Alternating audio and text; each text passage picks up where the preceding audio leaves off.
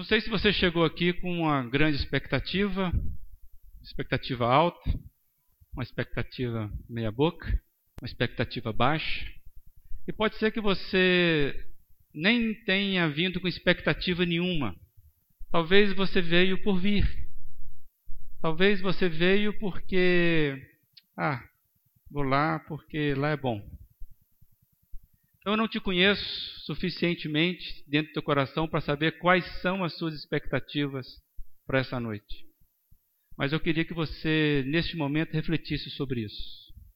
Se você veio aqui por certo, você entende que há um Deus Criador, nós acabamos de cantar, revelado na pessoa do Senhor Jesus, e você sabe que tem algo além desta vida. Possivelmente você entende que você tem uma alma que você carece, que Deus fale a tua alma. Existe a tristeza de alma. A tristeza de alma é aquela que você chora sem perceber por que está chorando, não entender. Existe também a alegria da alma, que não sabe por que, que você está tão, de repente, inspirativo. Eu queria que você pensasse sobre isso neste momento. Quais são as suas expectativas para essa noite? Quais são as suas expectativas em Deus? A tua vida, para onde que ela vai? Eu queria que você pensasse nisso, só você e Deus. E você fala, Deus, eu vim aqui por vir, não estou entendendo por que, que o pastor está falando isso, mas Deus conhece a sua vida. E pode ver que você veio num suspiro, foi uma dor, foi uma incógnita, e você veio. Talvez você não é dessa igreja, você veio hoje. Queria que você pensasse que tudo isso aqui, tudo que está acontecendo, tudo que nós fizemos, iremos fazer, só tem uma pessoa em mente: a pessoa do Senhor Jesus Cristo. E é nesta pessoa que eu convido você a depositar suas expectativas, depositar aquilo que de repente você acha que não tem mais jeito que você pense nisso. Eu queria que você refletisse por alguns segundinhos, só você. Feche seus olhos. E você se apresente aí. Deus, eu vim meio afobadão aí, mas agora eu queria me apresentar para o Senhor. Eu queria que o Senhor me visse. Eu queria ser recebido pelo Senhor hoje. Eu queria ser contemplado pelo Senhor. Não sei se você tem uma dor, eu não conheço. Mas descansa no Senhor aí uns segundinhos. Descansa no Senhor. Essa é a casa dele, descansa nele. Deus e Pai, nos apresentamos a Ti em nome do Senhor Jesus. Pai, nosso coração, a nossa mente, a nossa alma, Deus, tem sede do Senhor e nós queremos descansar no Senhor. Deus, os meus amados estão aqui. Louvado seja o nome do Senhor, porque o Senhor pode contemplar todo, Pai, todo o coração individualmente. E o Senhor sabe o que está lá dentro. Ó Deus, se tem um amado meu aqui aguardando resposta do Senhor hoje, amanhã, segunda-feira, a próxima semana se inicia, ó Deus. Eu peço, ó Deus, pela tua bondade, pela tua graça, que o Senhor possa derramar o teu Espírito Santo, o bálsamo do Senhor, e que os meus amados aqui, ó Pai, recebam do Senhor a fala, o acalanto, que possa, ó Deus, acalmar o nosso espírito. Por isso, ó Deus, receba a oração que fazemos a Ti. Deus é do Senhor a nossa esperança e depositamos em Ti a nossa expectativa. Em Cristo Jesus. Amém? Que Deus te abençoe, querido. Deixa eu lhe fazer uma pergunta. Pode alguém se decepcionar com Jesus? Alguém pode ficar decepcionado com Jesus? Jesus, na sua fala ou atitude, já decepcionou alguém? Por que, que Jesus, sendo infalivelmente bondoso, a bondade dele nunca cessa, sendo também generoso de forma infinita, poderia causar decepção em alguém? Você já se decepcionou com Jesus? São perguntas inquietantes, talvez algo que talvez você nunca tenha pensado ou que pense constantemente.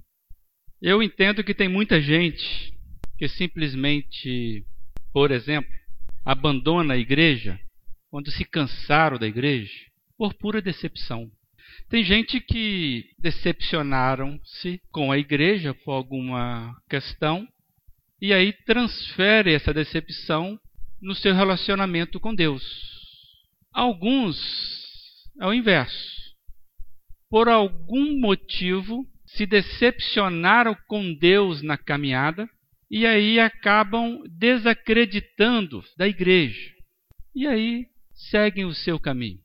Pode ser que este movimento ou este fenômeno chamado do o sem igreja, que o IBGE veio denunciando aí como um movimento forte no Brasil, pode ser que esse movimento ou esse fenômeno chamado o sem igreja seja enriquecido com presença de pessoas que de certa forma tiveram alguma decepção com a instituição igreja ou com o Senhor dela, que é o Senhor Jesus.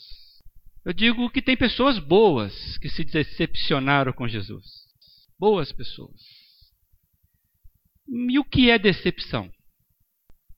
O que é estar decepcionado? Podemos dizer que decepção está relacionado ou é um desapontamento é uma desilusão. Se você for buscar nos dicionários, vai estar lá a desilusão. A ideia de que você estava com, com uma visão e de repente aquilo não se mostrou daquela forma. Então você ficou desiludido, por isso desapontado. Alguma expressão vai dizer que é um sentimento de engano, você se sentiu enganado. A decepção tem a ver com o sentido de um engodo.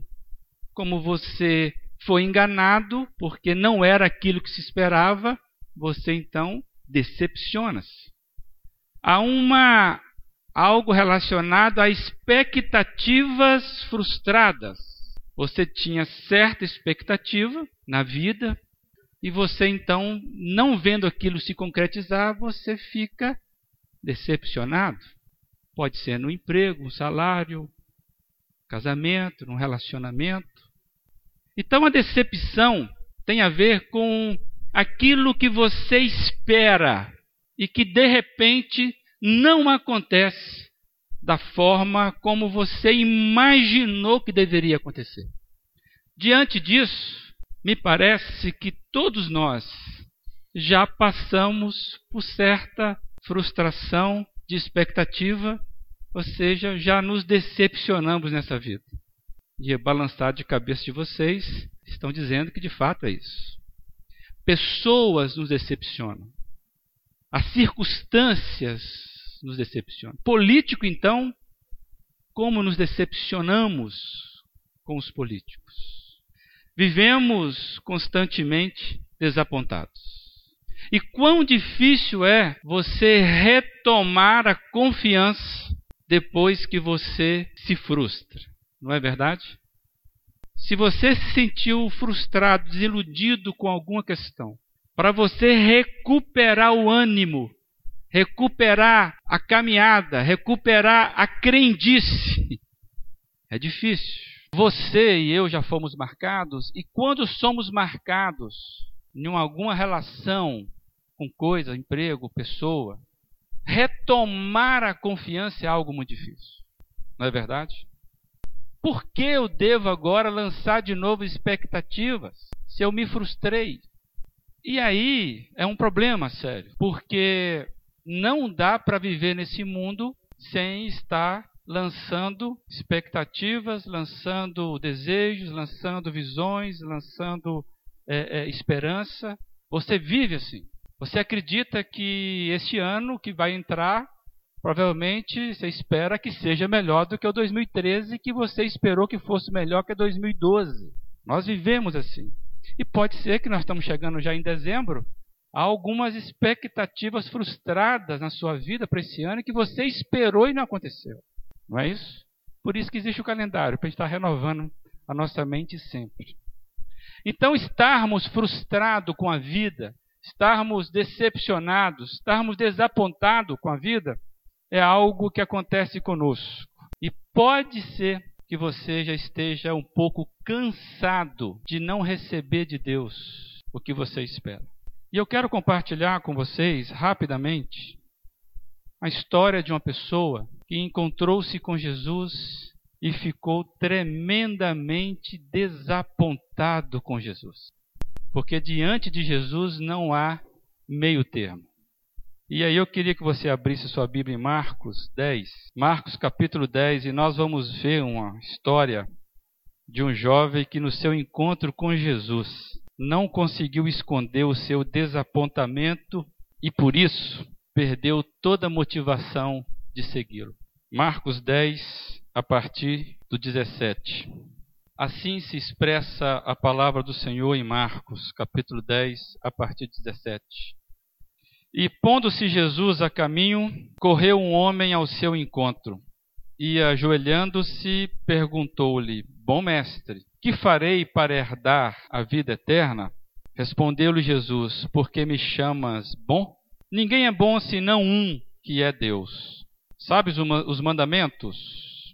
Não matarás, não adulterarás, não furtarás, não dirás falso testemunho, não defraudarás ninguém, honra o teu pai e a tua mãe. Então ele respondeu: Mestre, tudo isso tenho observado desde a minha juventude. E Jesus, fitando-o, o amou e disse: Só uma coisa te falta.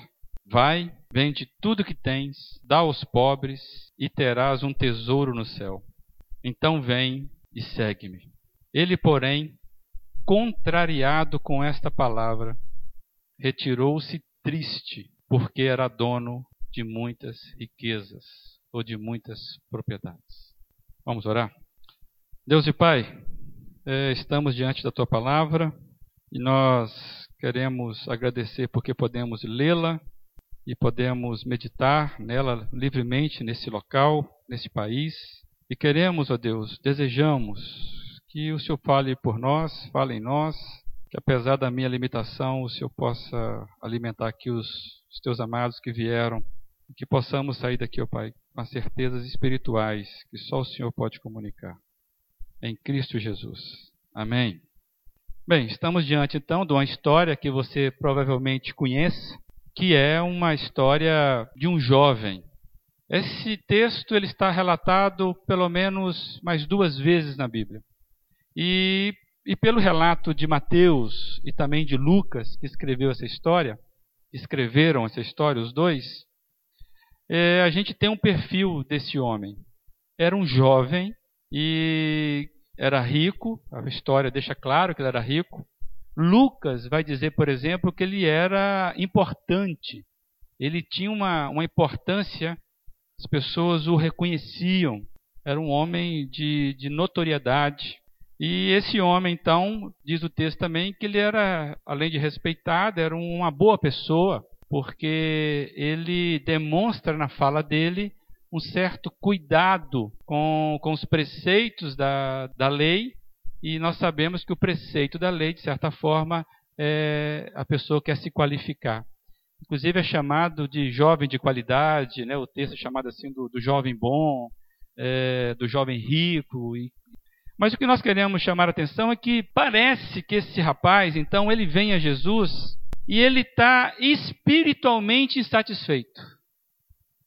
Parece que a insatisfação dele, espiritual, de alma, é que fez ele ir atrás de Jesus.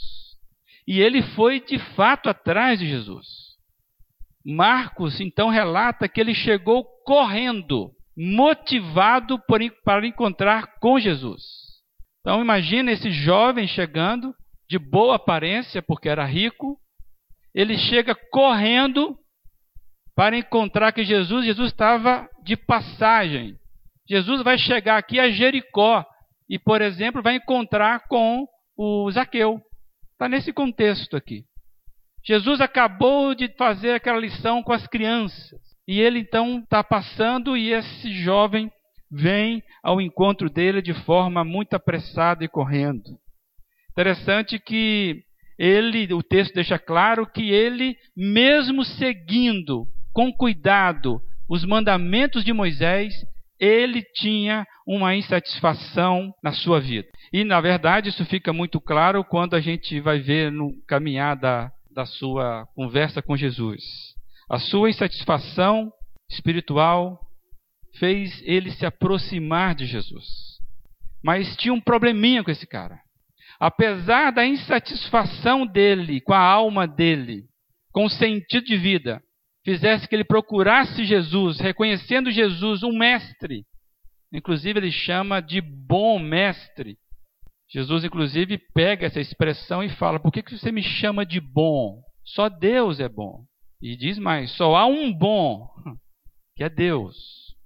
É claro que Jesus aqui não está questionando a própria divindade, mas Jesus estava testando esse jovem no entendimento das palavras dele se de repente havia ali uma bajulação excessiva desse jovem para com Jesus. Mas se a insatisfação fez esse jovem se aproximar de Jesus, parece que ele chegou bem seguro também da sua religiosidade. Parece que ele tinha na sua reputação, na sua condição financeira, na sua segurança religiosa, algo que o preenchia para ele chegar ao ponto de conversar com Jesus dessa forma, e exatamente aí que está o problema desse diálogo. Me parece que, apesar da insatisfação espiritual, esse jovem chega muito cheio, muito cheio dele mesmo a Jesus. Parece um contrassenso, mas é o que a gente percebe. E cheio de certeza, porque se você pegar o versículo 21, Jesus percebe a inquietude de alma desse homem, cheio de certezas, cheio de méritos. Em 21, Jesus percebendo isso, diz o texto, e o texto de Marcos é muito lindo neste ponto. O texto fala que Jesus, fitando-o, ou seja, olhando para ele, o texto fala que o amou e diz: só uma coisa te falta. Interessante que ele chega cheio, bem, bem resolvido com relação a algumas coisas, e Jesus olha e fala: realmente você tem muita qualidade, mas está te faltando coisa. Não é possível, eu faço tanta coisa, ainda está faltando coisa para fazer. O que será que esse mestre vai mandar eu fazer? Ele não tem como. Eu cumpro os mandamentos. Eu busco desde a minha infância. Eu guardo tudo. Eu tenho qualidade suficiente. E ele vai dizer que está me faltando. Aí Jesus vem com a palavra de amor, fala: só uma coisa te falta. Podemos imaginar outra expectativa. Está vendo? Comigo só falta uma coisa. Eu imagino que tem gente aí que falta um monte de coisa. Mas agora Jesus está dizendo que só falta uma coisa. Eu sou bom mesmo. Vamos ver agora o que, que ele vai dizer, porque as outras já completei tudo, né? Já estou bem adiantado, porque só falta uma coisa. Ah, então valeu isso que tudo. Pode ser que ele tenha pensado assim também, a gente não sabe. Mas que nós sabemos que Jesus falou que faltava para ele. Jesus falou: só falta uma coisa. Vai, vende tudo que tens, dá aos pobres e terás um tesouro no céu. Então, vem e segue-me. Jesus falou a linguagem desse homem, financeira. Jesus sabia que para mexer no coração desse homem precisava mexer no bolso dele. Alguém já disse que a última coisa que se converte em muitas pessoas é o bolso. A pessoa encontra Jesus, se converte, entrega o lar para Jesus, entrega, mas o bolso ainda fica ainda meio inconvertido por muito tempo. Jesus vem e fala a linguagem desse homem. Ele usa a palavra tesouro. Ele fala em, em, em doação de tesouro de riqueza. E o versículo lá no final desse encontro, 22, revela que esse homem era muito rico. Jesus vem então e toca na área que precisava ser tocada. Só te falta uma coisa, mas o que te falta é tudo. Interessante que eu gosto de ver esse texto é que Jesus, mesmo percebendo a qualidade e o interesse desse homem, Jesus não flexibiliza, não banaliza, não diminui a exigência. Ele poderia ver Jesus estava andando e as pessoas queriam segui-lo.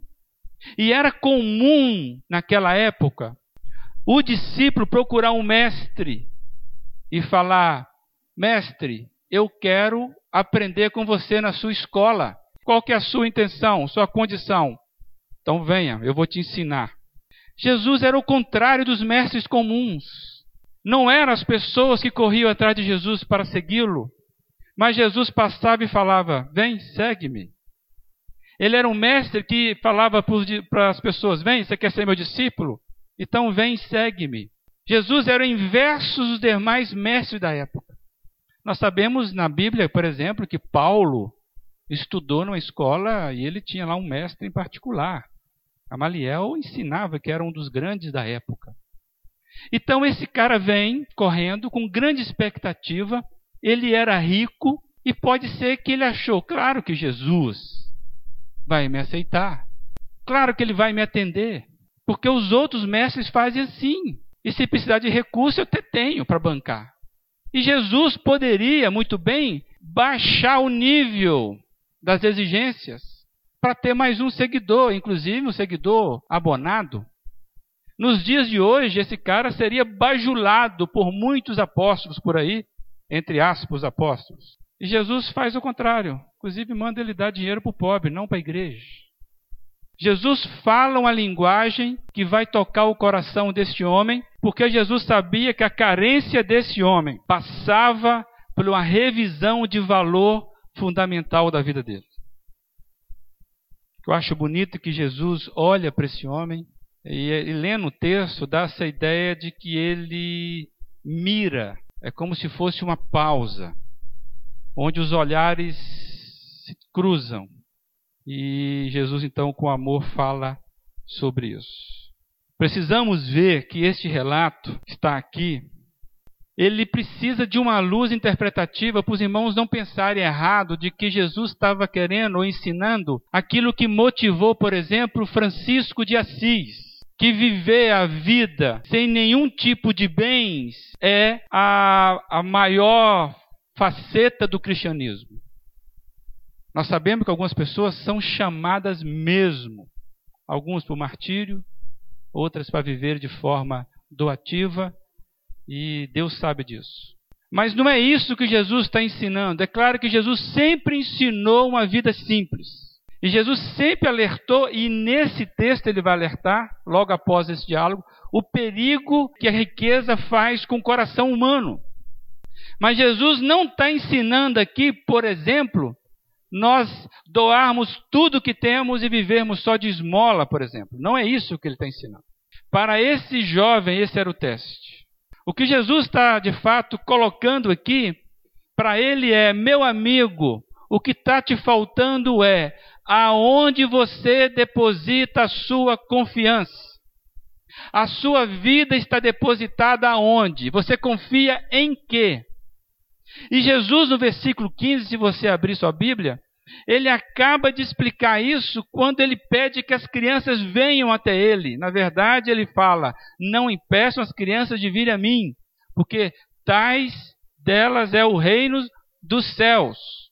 E ele está dizendo que se ninguém, se alguém não se tornar como uma criança, diz lá o versículo 15, diz: Quem não recebeu o reino de Deus como uma criança, nunca entrará nele. Jesus tinha acabado de falar isso e usou uma criança como exemplo.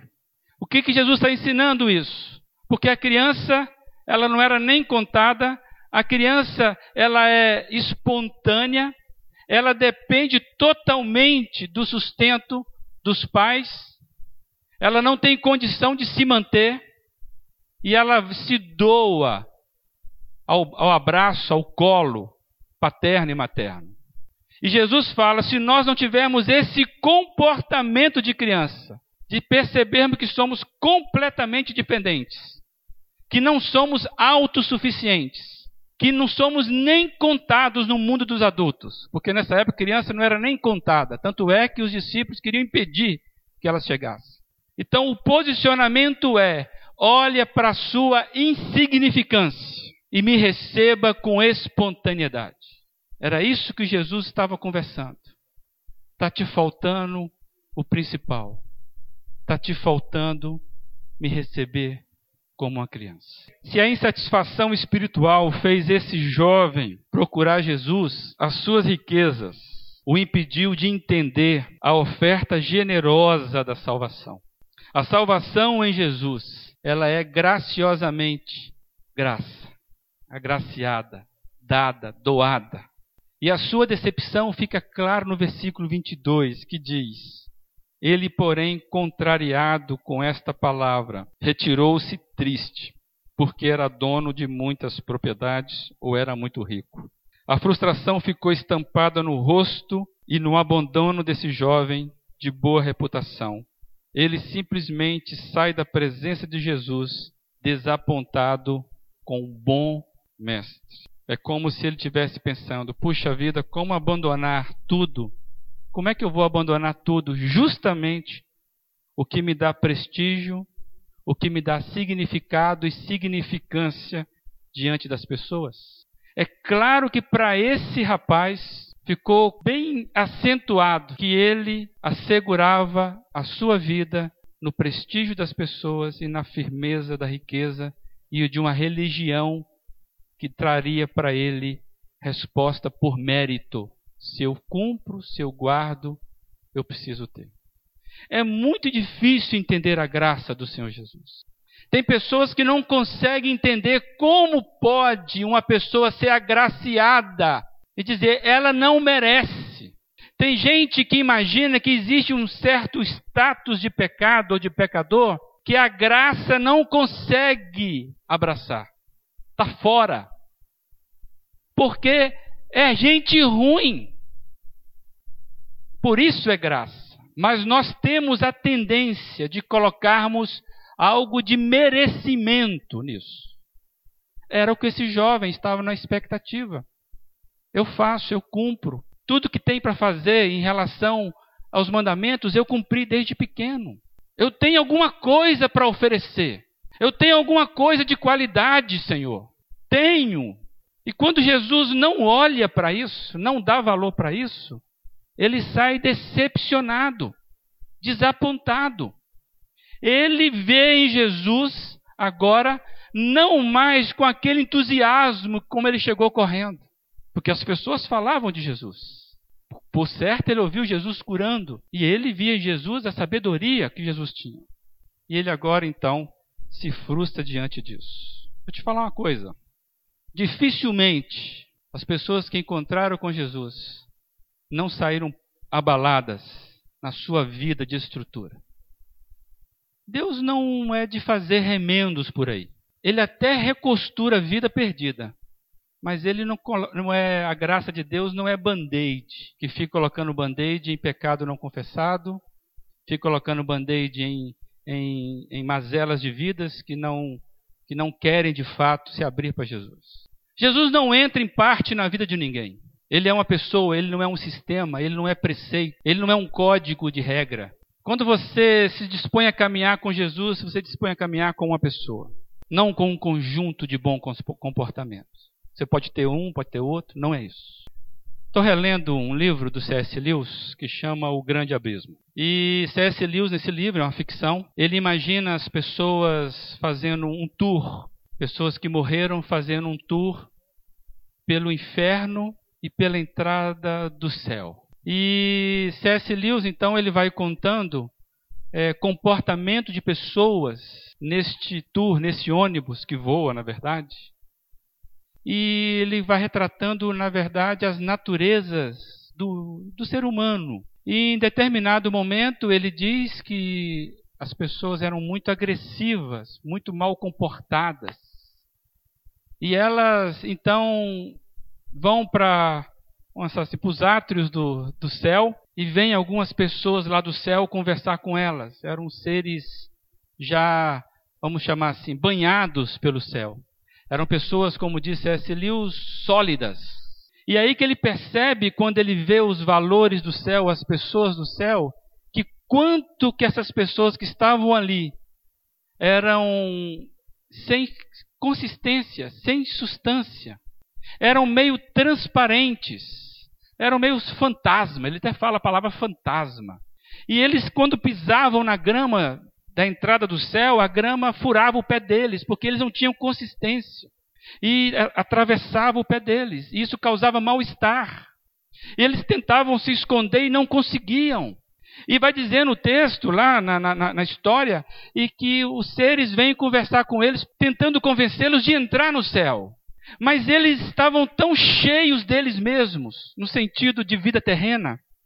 Eles investiram tanto na vida deles, tão próximo da, da, da, da concepção mais individualista, que eles não conseguiam ver atrativos nenhum no céu para poder ir para lá.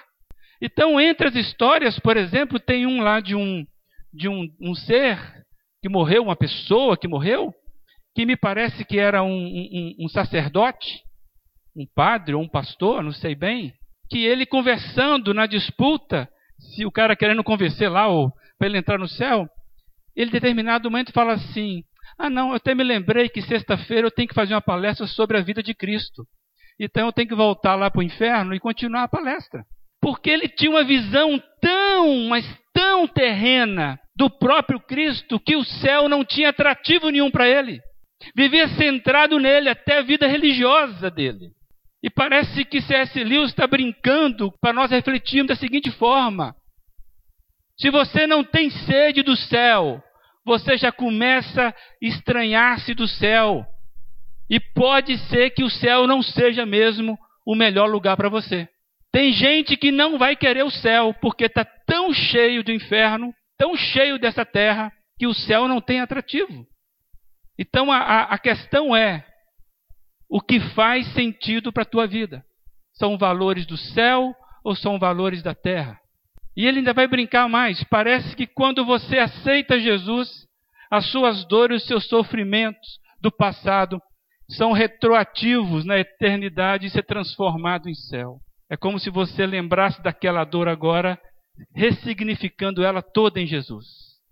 Você já começa a viver o céu aqui na terra. Por isso que uma vez houve uma expressão de uma pessoa dizendo assim: Ah, mas eu estou com a saudade do céu. Porque ele tinha um desejo muito grande do céu. E Deus o levou muito cedo. E era uma bênção essa pessoa, porque ela tinha saudade do céu.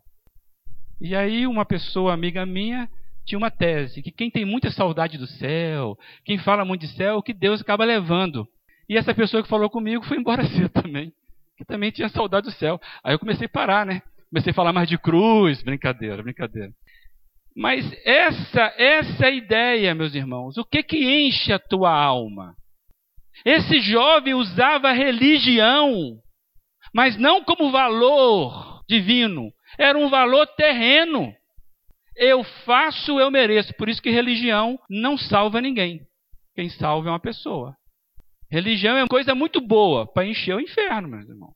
Para encher o inferno. Porque Cristo não é religião e nem veio implantar uma religião chamada cristianismo. E Igreja Batista também não é religião. Pode ser para alguns, mas não é religião.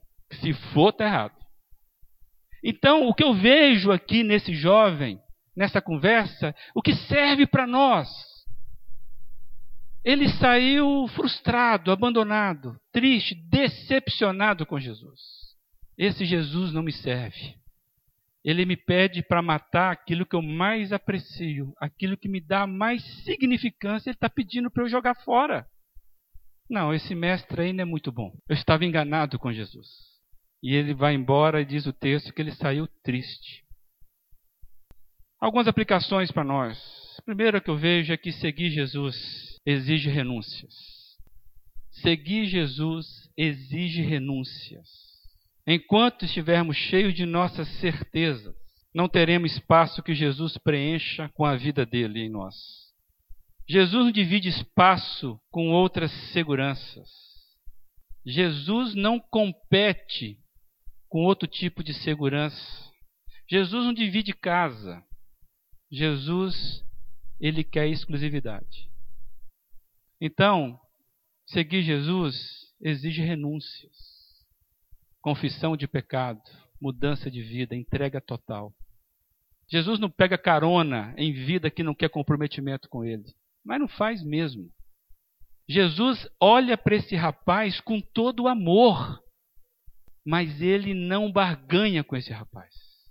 Jesus, ele não veio aqui na terra para melhorar comportamentos de pessoas.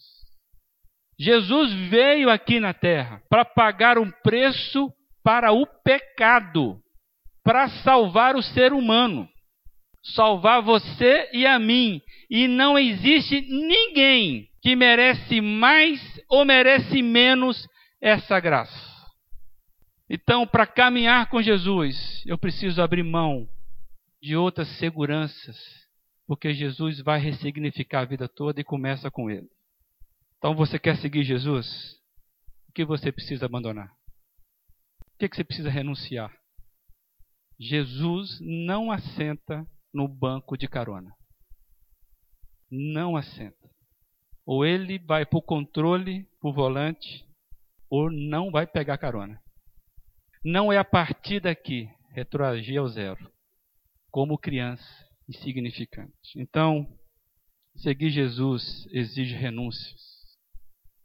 Outra aplicação que eu vejo é que sentimentos, mesmo sinceros, não têm o poder de gerar fé em Deus.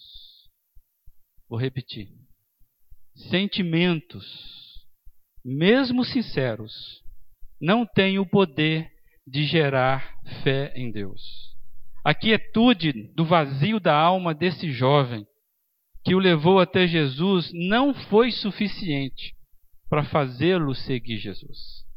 A sua ansiedade transformou-se em decepção ante a proposta de Jesus.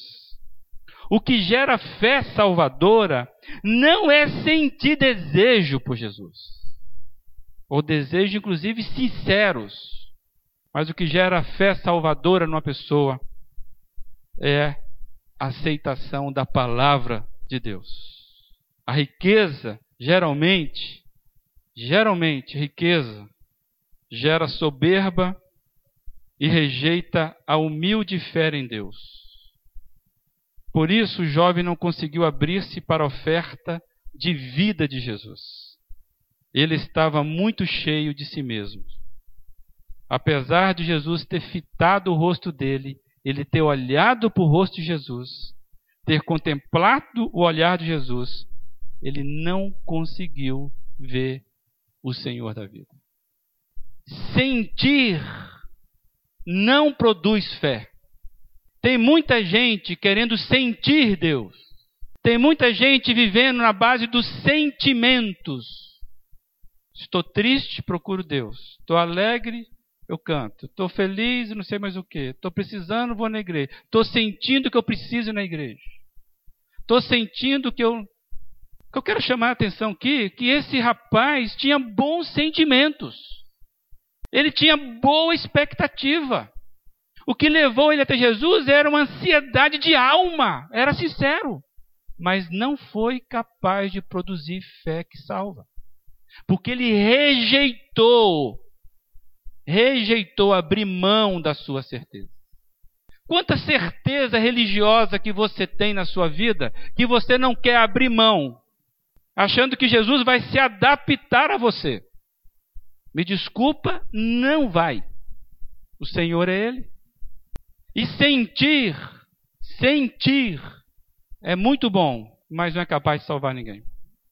Então, mesmo com sinceridade, Sentimentos não produz fé em ninguém. Quem produz fé é você ouvir atentamente a palavra de Deus e você submeter ela. É se achegar-se à palavra de Deus, por exemplo, para confrontar a sua vida e não você moldar a palavra à sua vida. Tem gente que quer pegar a palavra e moldá-la à sua vida e não moldar a vida à palavra. Já disse isso aqui. É uma frase que a Bíblia é o único livro que me lê. Os outros livros eu leio, mas a Bíblia é o único que me lê. Por quê? Porque ela tem esse poder de produzir fé. Seguir Jesus exige renúncias, sentimentos, mesmo sinceros, não têm poder de gerar fé em Deus. E por último, só podemos experimentar a vida plena, a vida de Jesus, se morrermos para nós mesmos. Só podemos experimentar a vida plena de Jesus se morrermos para nós mesmos. Esse rapaz chega para Jesus perguntando sobre herdar vida eterna. Eu entendo que ele está perguntando assim: Deus, Senhor, Jesus, Mestre, qual é o significado da vida? O que, que dá significado à vida? Porque eu tenho feito tudo e ainda estou com vazio existencial. Então, o que, que é ter vida plena? Vida eterna. Valores que ficam. Eu entendo que ele está questionando isso, porque ele chegou a Jesus inquietado pela mazela da vida dele. Então, vida eterna aqui não é simplesmente uma vida futura. Não é só anos de vida, anos de era somados. Prolongamento de mil, mil, mil, mil anos. Vida eterna é intensidade, é qualidade em Deus. É você ressignificar a sua vida em Deus. Então, mais do que viver a eternidade, é você viver a eternidade aqui agora em Deus. Os valores. Lembra da história do C.S. Lewis? Você já chega no céu com o céu dentro de você. Então, o que farei para herdar a vida eterna? Morra. Morra para as suas certezas terrenas. Morra para você mesmo. Porque enquanto você insistir em viver você não vai ter vida eterna. Porque a significância da vida só é possível em Jesus. Então, se não morrermos para nós, deixarmos que Jesus traga a vida dele em nós, nós não poderemos experimentar o verdadeiro significado da salvação em Jesus. Tem gente que sente pressão e às vezes por causa da pressão da família, do emprego, dos amigos, não decide por Jesus, porque não quer morrer para essa vida. Tem umas coisas engraçadas. Tem gente que, por causa de um simples copo de chope, que ele acha que ele vai precisar abandonar, ele não quer entregar a vida para Jesus. Tem gente que acha que Jesus é um estraga-prazeres. Porque se eu entregar minha vida por completo a Jesus, eu agora vou ficar complicado. Jesus parece que não gosta de alegria. E por causa disso, então, eu vou administrando o meu relacionamento com Jesus e, consequentemente, com a igreja. Porque eu quero um Jesus domesticado ao meu prazer, domesticado às minhas preferências. E como diz o próprio C.S. Lewis, o Aslan, o leão, que é o leão de Judá, ele não é domesticável mesmo. Então, se nós não morrermos, não para nós mesmos, não vamos experimentar a vida. Vamos experimentar uma mediocridade de vida. E eu queria, para terminar, 2 Coríntios 4, 6 a 11, que você pensasse um pouquinho sobre isso. O que, que diz aqui? Porque Deus que disse, 2 Coríntios 4, 6 a 11, porque Deus que disse, das trevas resplandecerá a luz. Ele mesmo resplandeceu em nosso coração para a iluminação do conhecimento da glória de Deus na face de Jesus Cristo. Eu vou ler de novo, que esse texto é muito lindo. Enquanto você achar que você tem alguma luz aí, algum mérito, você não pode experimentar isso. Porque Deus que disse: das trevas resplandecerá a luz. Ele mesmo resplandeceu em nosso coração, quando está falando de intimidade com Deus de coração, para a iluminação do conhecimento da glória de Deus na face de Cristo. Não é em nenhum outro lugar, nenhuma outra fonte. E face de Cristo é lembrar que esse jovem viu a face de Cristo, né? Cristo olhou na cara dele. Temos, porém, este tesouro, a salvação. É o que fala aqui, a luminosidade da glória de Deus em nós nós podemos ter isso, este tesouro, em vaso de barro, que somos nós, finitos, para que a excelência do poder seja de Deus e não de nós. A excelência do poder da salvação só vem de Deus, não vem de nós. Você acha que tem alguma coisa aí para você apresentar? Não tem. Você só tem pecado para apresentar para Deus. Está apresentando aí quantos anos de igreja? Quantas orações? Está apresentando que você é melhor do que o seu vizinho? Está apresentando que você eh, já leu a Bíblia de capa a capa? Isso está apresentando para Deus? Isso não conta. Isso não conta. Ele está perguntando é, onde é que está a tua riqueza? Em tudo somos atribulados, porém não angustiados, perplexos, porém não desanimados, perseguidos, porém não desamparados, abatidos, porém não destruídos. Por isso que aquele rapaz não conseguiu ter isso. Ele saiu abatido, destruído mesmo, não conseguiu viver. O que Paulo está nos dizendo aqui nesse texto é que quem tem Cristo, apesar de toda circunstância, ele encontra caminhos de vida dentro dele. A situação está ruim? Não estou abatido. Está perplexo o negócio, está complicado. Vou em frente em Deus. O negócio apertou? É a luz de Cristo que me guia. Só é possível aquele que não apresenta nada para Jesus a não ser um coração podre de pecado, para Deus cuidar.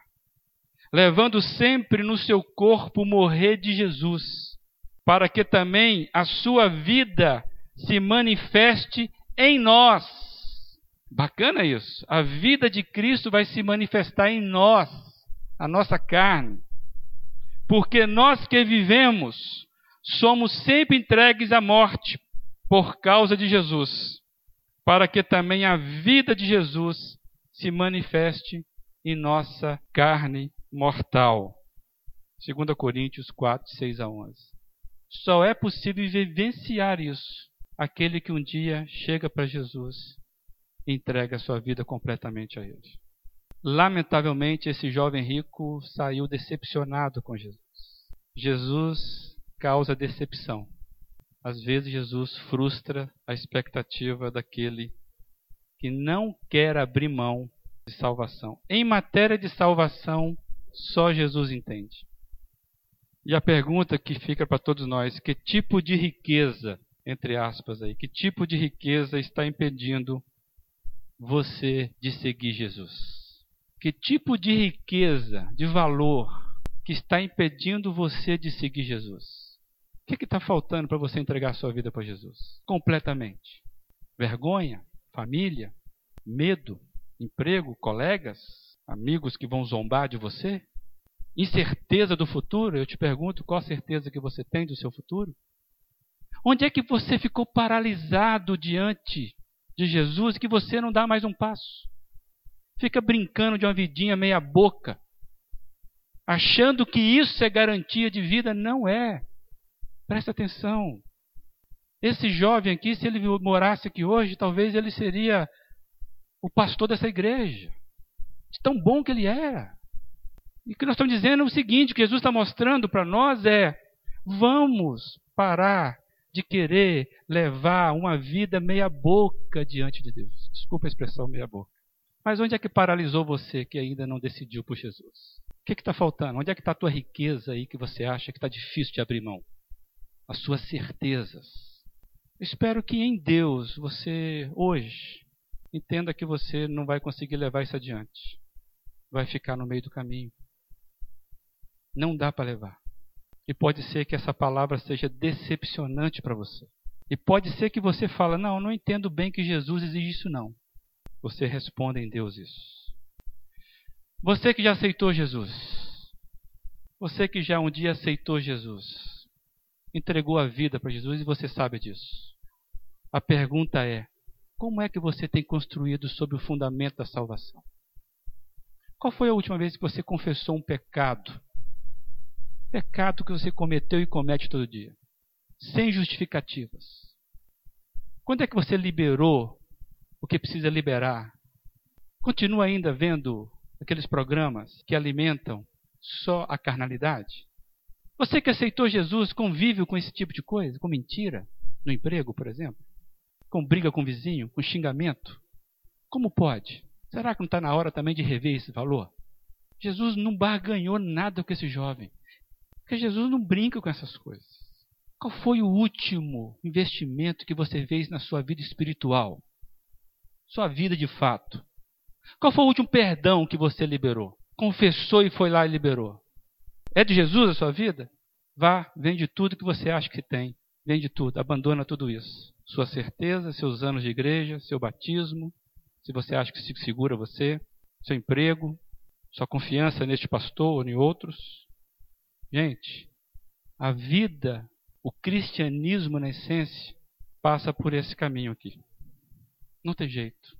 Por isso que nós precisamos alinhar nossa expectativa em Deus. Tem muita gente que se frustra em Deus. Onde é que essa mensagem te pegou, não sei.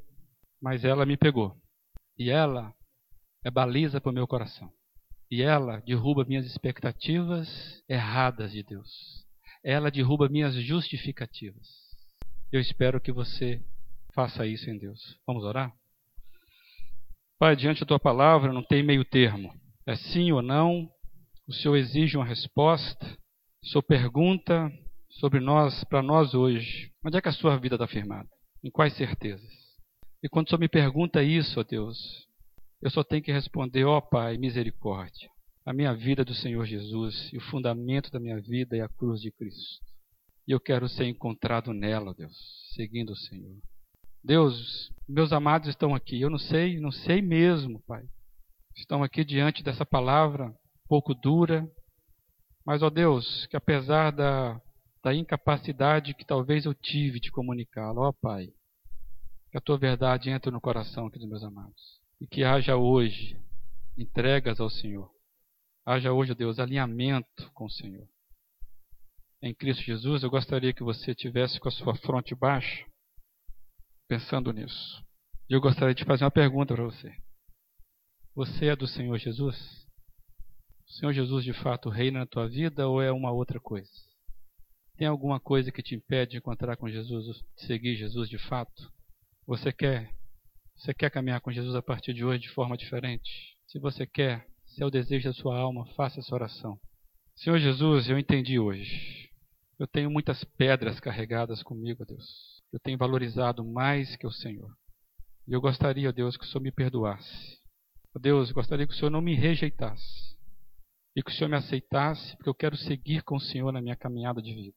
Eu quero ter vida eterna no Senhor Jesus. Por isso, Deus, eu confesso os meus pecados e eu entrego a minha vida ao Senhor. Ó Deus, a minha vida é do Senhor Jesus. Entra na minha vida. Em Cristo Jesus. Se alguém fez essa oração pela primeira vez, se você fez pela primeira vez isso, entregando sua vida para Jesus, eu gostaria de orar com você. Você pode erguer sua mão? Eu queria orar por você. Tem alguém aqui que fez oração pela primeira vez entendendo? Você que fez oração, Deus e Pai, louvado seja o nome do Senhor e eu peço que o Senhor abençoe essa vida. Receba a oração sincera desse teu amado, que está aprendendo a caminhar com o Senhor. Faça diferença nele, ó Deus, e como igreja, nos ajude, ó Pai, a caminhar com Ele. Deus te abençoe. Pode abaixar a tua mão em nome de Jesus. Por acaso você que já se considera crente aí, tem alguma coisa que você precisa repactuar em Deus? Se tem, deixa de vergonha, fica de pé. Entregue logo isso para Deus e vai resolver isso. Tem alguém querendo em Deus isso? Em Deus, amém. Amém, amém. Que Deus abençoe, amém. Amém. Deus e Pai, essas vidas estão levantadas, Deus, porque sabem que precisam, precisam muito do Senhor. Como eu, Deus, que estou de pé aqui. Pai, nós carecemos do Senhor para caminhar a nossa vida e não queremos brincar mais de cristianismo. Pai, nós queremos receber do Senhor a vida eterna que o Senhor prometeu, que o Senhor dá e que um dia, Deus, balançou a nossa vida. Teve um dia, Pai, que nós choramos diante do Senhor. E isso foi se perdendo, Pai, porque muito pecado entrou, muita coisinha, Deus, e nós queremos hoje lavar nossa alma no Senhor Jesus. E ficamos de pé, Pai, porque nós confiamos no Senhor. Nos ó Deus, entendimento, luminosidade, ó Deus, para a nossa vida. Clareia, ó Deus, o nosso coração. Perdoe os nossos pecados, porque nós queremos ser diferentes, ó Deus. E eu peço que o Senhor nos dê coragem. Pai, fortifica a fé aqui dos meus amados. Mude o semblante, ó Deus. Que as nossas expectativas sejam respondidas em Deus. Por isso, ó Deus, abençoa em nome de Jesus essas vidas. Que elas possam caminhar contigo. E me ensine, ó Deus, ajudá-las naquilo que for preciso. Em Cristo Jesus. Amém. Amém, Deus.